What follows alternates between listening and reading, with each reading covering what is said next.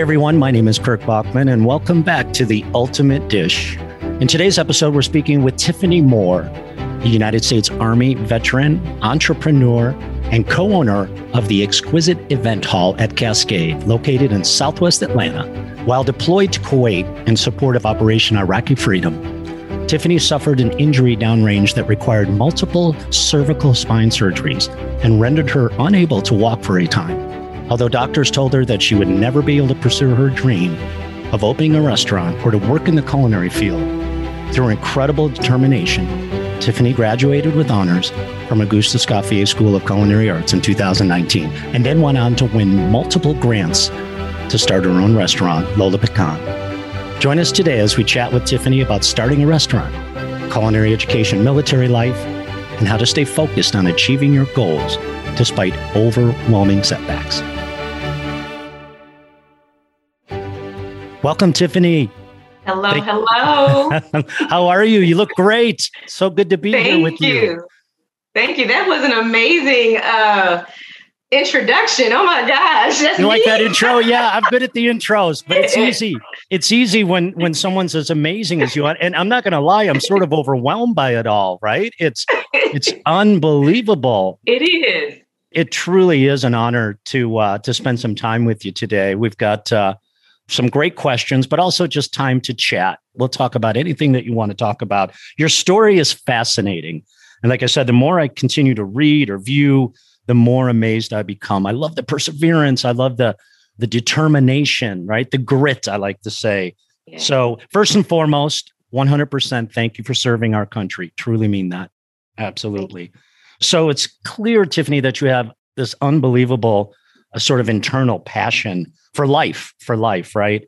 Walk us through, if you could, you know, your time in the military and then how that sort of segued in to culinary school. How did culinary school come into the picture after serving our country?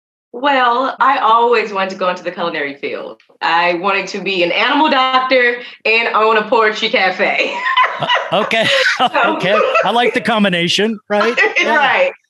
And so I love animals and I got accepted to Tuskegee University. I had a full dance scholarship. My mother said, You're not going down there shaking your butt. and you can go to community college or you can go to the military. And I was like, "Mm, I got into Tuskegee. I'm better than a community college. so I ended up joining the Army. I wanted to join the Army as a cook. And the recruiter at the MEP station said, You really don't want to do that. You're going to work on holidays. You're going to work on weekends. You're going to work evenings. Just like the industry, just like the industry, right? Yeah. Right. And I was like, uh, I don't think I want to do that because I really didn't want to join the military anyway until after college. Uh-oh. So I ended up joining ammunition. And every time I got stationed at a different post, it was like I'm always in the kitchen getting to know the cooks. What are y'all doing? What do y'all got going on? How do you use that piece of equipment? And it, it just never escaped me. And so I found myself in the barracks in Germany, cooking for the guys in the barracks, selling food in the barracks. This is like 2002. And then we ended up getting deployed, and I bought a portable oven off Walmart.com, and they shipped it all the way to Camp Arifjan, Kuwait. Amazing. Was cooking something that was already part of your life? That's why you wanted to cook in the military as well? Yes, okay. my okay. grandma, my great grandma, my aunts, they all grew up in the in the uh, industry, cooking and working at different hospitals and catering companies and stuff. okay. But I just didn't let my mother know that I wanted to cook that bad. So Okay. yeah, because I would have been in the kitchen with her on the holidays. Nobody got time for that. So so now you're in the military and you are cooking, you're deployed, you're in Germany, and then then what happens? I'm just cooking for leisure. Um, I'm deployed to Kuwait. I'm cooking for leisure for everybody because we're missing home cooked meals. And then I Sure. end up getting injured. I got medevac to Landstuhl. My medical went downhill from there. I attempted to go back to culinary school, brick and mortar, when I got back, and they were like, no. So can you share a little bit about what happened? That it was a very significant injury and the diagnosis was not was not a good one, right? Yeah, the injury was it was small in the beginning, but the fact that they waited so long to treat me. So me and another soldier was picking up a pallet of 40 mike mikes, a half a pallet. It wasn't that heavy. 40 mike mikes are small missiles. And someone made a joke and she dropped her end of the pallet. And when she dropped her end, my neck like Oh no. like that. Yeah. And so the next day I woke up in our tent and I couldn't move. Oh my gosh. And so that was oh 2004. Okay. I okay. didn't stop walking until 2012. It took that long. Oh my goodness. I used to wake up and I'll be paralyzed from the neck down. Um, I'll be trying to tell my body to move. My mind is telling my body, move your arms, move your leg. They're not moving. And my C4-5 pushed through my spinal cord and cut off my spinal fluid flow. So, where does the motivation come from then? Is it all you? Is it internal? Is it your family? Was it just, this is not going to beat me? I'm going to pursue my dreams. Where does that come ultimately, from? It's special. Ultimately, it's internal, but I had, I'm a single mom single parent. And so I had to be a perfect example for my son. Um, yeah. Um, when I medically retired, he was in the third or fourth grade. And I used to be in so much pain on so much pain medication. And he used to come home from school and say, Mom, you just sat in the bed all day? Or he'll come in the house and say, I don't smell nothing cooking. You Uh-oh. just sat in the bed all day. And about the fourth time he did that, I was like, you know what? I'm not setting a good example. Let me get my butt up. And so I had to become the perfect example in my home for my son because I didn't want him to be lazy or to think that this is what happens when you get injured. You just give up on life. How proud is your son of you today? Yeah, he's proud. He's pretty he's proud. proud. Yeah. I see him smiling and blushing, and oh yeah, that's my mom and stuff like that. I, now that he's a teenager, he just graduated high school. I can definitely see it, and it makes me feel like I've accomplished the biggest goal it's a be- all, such know? a beautiful story. Beautiful story. Yeah. And you have so much to be proud of, right? Every time that you look at him and he looks at you, right? I really, really appreciate that story. So you've mentioned that the recovery was long. And at that time, you had served already in, in the military for 11 years. Would you have continued to serve had it not been for this injury? Okay. Oh, yeah. Okay. This would have been my 20th year. 2021 yeah. would be my 20th year in the military. I was I would have been retiring this year, for real, for real, instead so big, 2012. Big thanks to mom, right? You didn't want to go into the military, and right. I throw that back up in her face all the time and yeah. say, "Hey, I'm retired. yeah, you yeah. made me join the army." yeah, just such a great story, and so appreciated.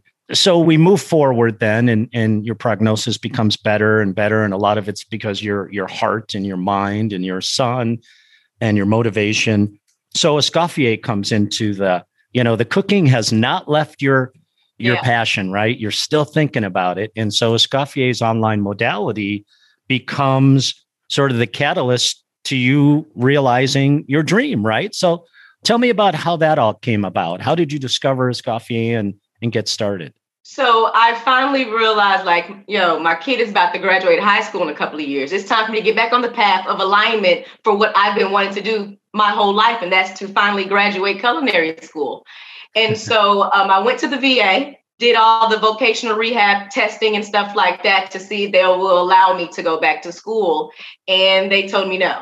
And they said if you go back to a brick and mortar school in, or work in the culinary field, it's going to exacerbate, exacerbate. However you say that word, your injuries going to hurt your injuries so more. So it, it was dangerous. It was dangerous for Correct. you to continue. Yeah, yeah, okay. Correct. And so I was like, this is the only thing that I want to do. And I remember the lady said, I'm sorry, Miss Moore, I can't help you. And I sat there in the parking lot and cried.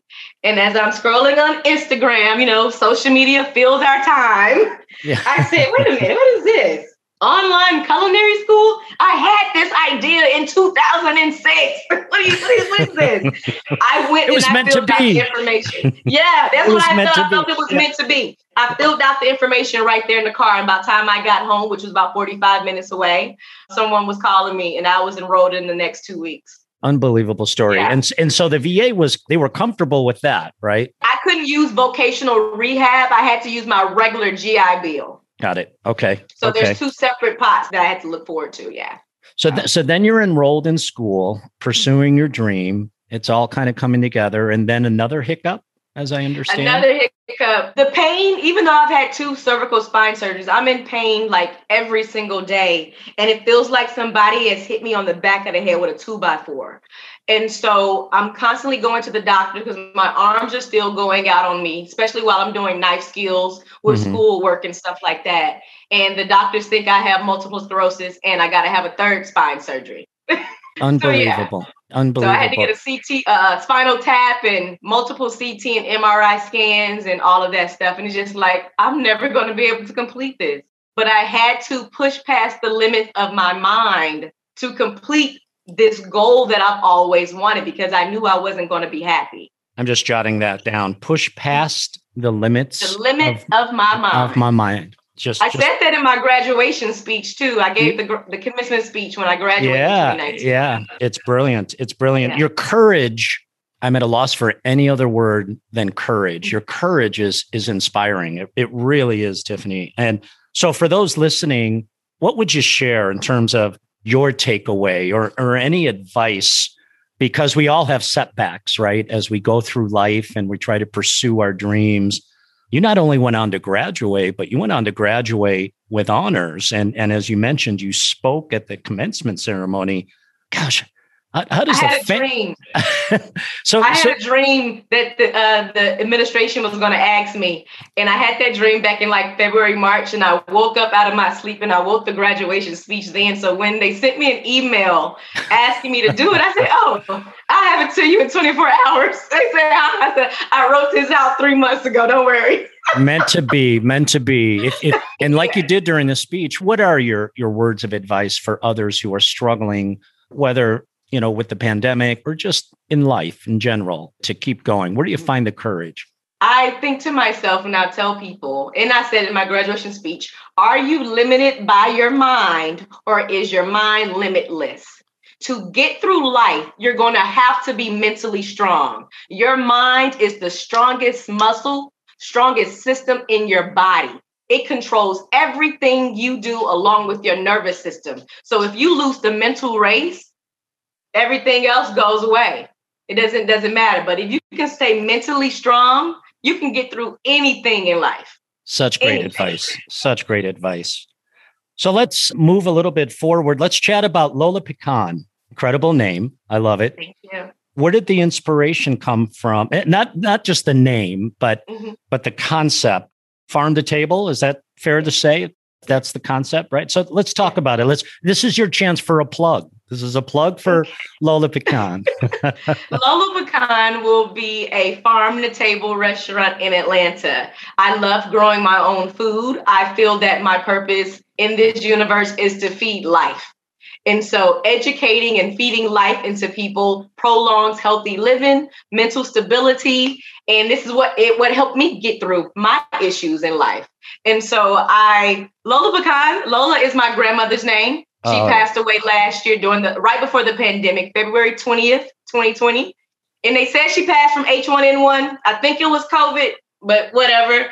And pecans, we had a, a, two big pecan trees growing up in my in the front of my house growing up. And I used to hate picking up the pecans out of the driveway. but some of my teachers love pecans. And so I would pick them up and give them as gifts. And I just got on their good side. So you, you have been giving for a long, long, long time. So what part of Atlanta? Southwest Atlanta. Um, I wanted to be Southwest Atlanta. My mother brought me some land about three years ago. So I got a, on three acres. She's giving me an acre of land to build Lola Pecan. So I'm just trying to win as much grants as possible. Oh, I, I, before I, I, take out a loan. I'm so excited for you. So let's talk about the grants that you've received or won. Street Shares and FISERV, is that correct? Yeah. FISERV, yes, FISERV, mm-hmm. FISERV. What's that process about to receive those types of grants? That's wonderful. So the first grant I received was from Street Shares. It's a nonprofit for military veterans to help okay. you pursue your entrepreneurial dream. And out of 160 applicants, I was the top 18, 13. And then out of that, I was the top three. And out of that, I was the top one.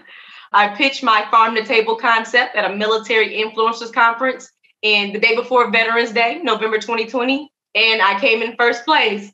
And with coming in first place, I won $15,000. One of the judges, um, she owns Fiserv Financial Services, Clover First Data, okay, tech okay. company. And um, while I'm giving my speech, apparently she was getting text saying, "Oh, that's Chef Tiffany Moore. She catered our event three years ago." so when I got off stage, she ran up to me and said, "Oh my gosh, I did not know that was you. I've been getting text messages. Send me an email right now. I have a grant for you. I have something for you." So I did exactly what she asked, and she put me in for a grant with her company for ten thousand dollars.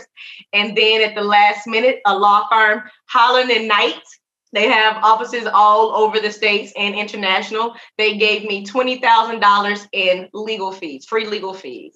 Incredible. So Incredible. it has been an amazing journey since graduating from Escoffier. It's like the doors are just opening up because The world- I'm on the path that I never left. the world comes together in a beautiful way, doesn't it? Uh, through perseverance Yes. and determination. So, what was that journey? Yet another chapter in your life. What was that journey like? Well, you're still on that journey, opening a restaurant, especially for our students listening. So, you're an entrepreneur and a celebrity, but what's that process like? So, securing funding is one thing, but there's so much that goes into a business plan, right? So, Correct. So that's been, I think the business plan has been the main portion of spending the money because they are expensive. It's a lot of redoing and researching and do this and do that. And I'm like, oh my God, I did not, I just thought I can just get money and just go open up something. It doesn't work like that because I definitely don't want to fail once I've been through all of this. So I have to have a sound business plan, have discipline about how I'm spending the funds, make sure I'm doing it and using them, allocating them uh, appropriately. So yeah, it's it's a lot. It's not as easy as I thought it was going to be, or how easy people make it seem. Definitely not. yeah, yeah. Well, the business plan It's is all about location. Yeah, location, the business plan. Talk about the menu. Talk about what that process feels like. What's the menu going to be like? And The are you testing? is going to have, course, farm to table foods. I'm going to grow my own on my on my property, and then also source locally from other uh, local farms. I'm gonna make my I make my own seasonings already. I know another other chefs that make their own seasonings. So I'm gonna recycle the dollars for small business owners and entrepreneurs and other chefs. I'm gonna have a vegan food as well. I do a lot of good vegan food. Oh, great. And I'm not vegan. I say I'm vegan-ish because when I smell pork ribs, yeah, when I smell pork ribs, it's over. So I'm definitely gonna have some barbecue. I think I'm one of the only women that makes the best barbecue in the world. You're confident. I like that. I like that. Right. but um, yeah, it's gonna have a little bit of everything. Um, I'm definitely gonna play on the last name of pecan.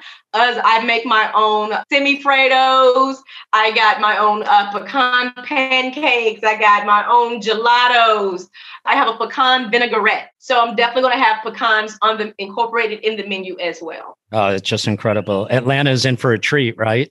They are. Well, well They maybe the whole maybe the whole nation is going to be in for a treat. What a story! I hope you come back, right? Because I think we have more to talk about. It's such an amazing Yeah. story. What advice, not just for our listening audience, but for other members of the military for life after the military? What advice do you have for your colleagues? Mm, That's a good one. If you get stuck and stagnant and stuck on, well, when I did this when I was in the military, and you never learn how to adjust to the civilian world, you will get lost. You will get depressed. And the more and more you pull away from your friends and family, you're going to get lonely. And that is not the place you want to be. 22 soldiers on average commit suicide every day. And they do that because they have not adapted to the real world that's around them yet. I see it all the time. And that is the main thing. It is, it's hard to, I joined the military at 18, like a lot of us. When you join straight out of high school or that young, it's easier to shape and mold your mind. And so when you get out at 20 years later and you're 42 years old, you went in at 18, it's like, wait a minute. It's hard to adapt. Yeah. It's hard to adapt. You want, especially if you're in a leadership position. Mhm. No one is not going to take a, listen to your authority because you have none out here. You have none outside those gates of posts. And so I find it very difficult for a lot of people to adjust. And you're going to have to learn how to adjust. You're going to have to learn how to commingle back into society, or you're going to get left behind. You're going to feel lost. You're not going to be happy. Nobody's going to want to be around you. Have friends reached So, yeah. out? Have colleagues? Mm, Oh yeah, always Yeah. for advice, filing benefits, being mentally strong. How are you doing this, Tifmo? Like, what what's going on with you? Like, I've been looking up to you since you left Germany. You haven't stopped. Like, I can't stop. And Yeah. the fact that I know that people are looking up to me, that's another reason why I can't stop. Because if I fail, that means they're going to think that it's okay to fail, and it's not okay to fail. No. not So, on your own, not knowingly, purposely failing. so 18, you joined, and and were you immediately deployed to Germany? Was that the first country you went to? Yeah. Uh, how I long? joined a week before 9 11. Oh, my goodness. Yeah. When does the book come out? Can I just ask that? When does the book come out? I, I am working on it. I, I am working on it. I expect a signed copy, and then and then yes, the sir. movie, then the movie. The movie will be shortly thereafter. What an amazing story! Right. so, are you able to divulge or share? Sort of, you got the restaurant going on. You're raising your son. You're supporting fellow military. What else is going on? Is there room for anything else? oh, oh, she's batting her eyes. Okay, okay, okay.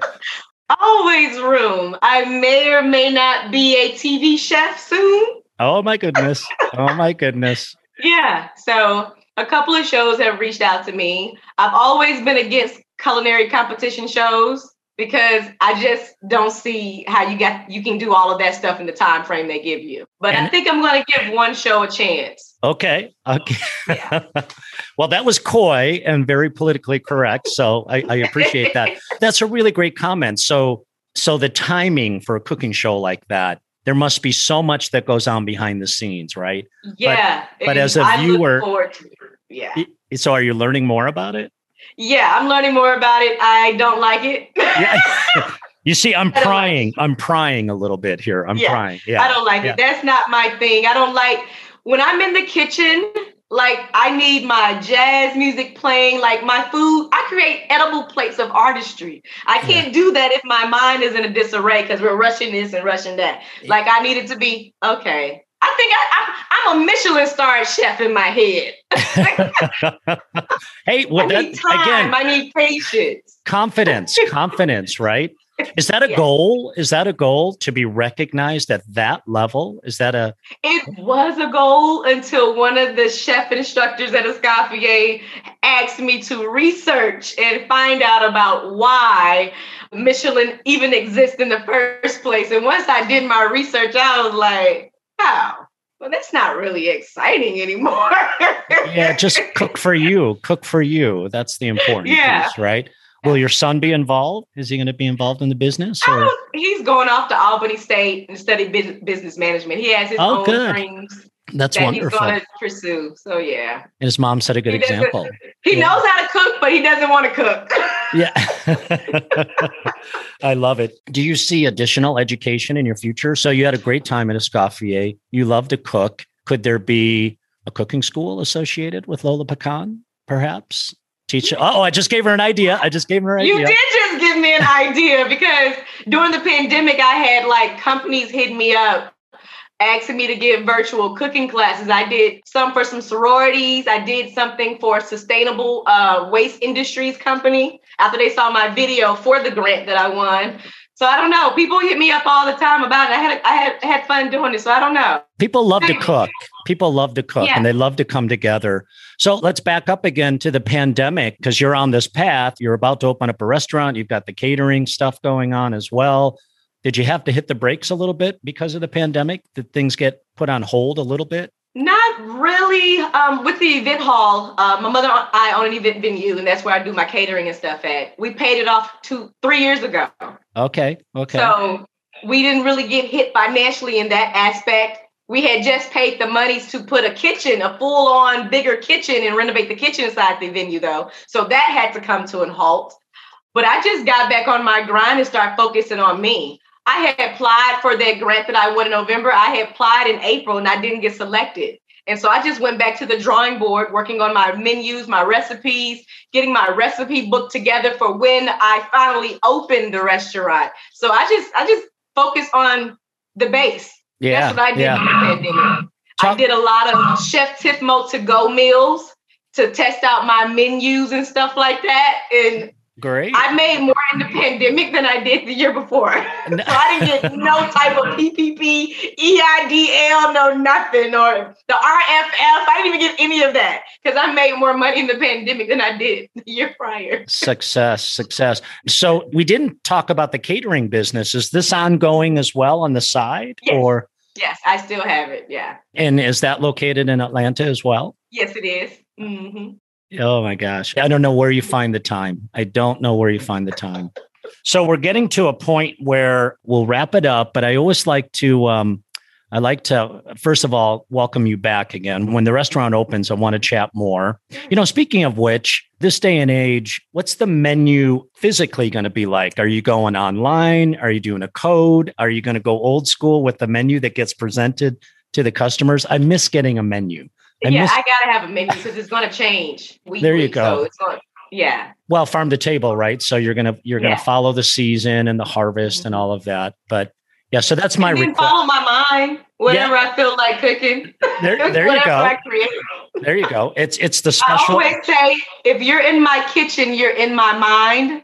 oh, I love it. That should be on the on the cover of the menu. I, I like that a lot. Yeah. So speaking of menus, the name of the the podcast is the ultimate dish. So Tiffany, what in your mind is the ultimate dish? Mm, the ultimate dish to me is good friends, family, great times, just eating great food and imbibing on some adult beverages and seeing people's faces light up when they taste something interesting to them that they would have never tasted before. And the fact that I'm introducing it to them and they trust me enough to eat it. Like I love, I love introducing people to new flavors, new items, new new food groups. Just I love that. That makes me feel great, and it, I'm sure it makes my, my, my friends and family and customers feel great as well to see their faces light up. Because you know, when you get some good food and you do a little dance, you just I love seeing people do that. Absolutely. So that's a great answer, right? So it's really about the ambiance, and it's a it's around you know who's around the table with you, and then the food is just part of that. I love that. That's a great, great, great response. Tiffany, I want to thank you. I'm so inspired by you. And I know so many, so many of Escoffier's alumni and current students are, are motivated by you to get to the finish line. I wish you only the best uh, in the future. And when I get a chance to come down to Atlanta, I hope you have a table for me. Yes, sir, I will. Thank you again, Tiffany. Thank you. Thank you for listening to the Ultimate Dish podcast brought to you by Auguste Escoffier School of Culinary Arts. Visit escoffier.edu forward slash podcast, where you'll find any materials mentioned during the podcast, including notes, links, and other resources. You can also browse other episodes and subscribe.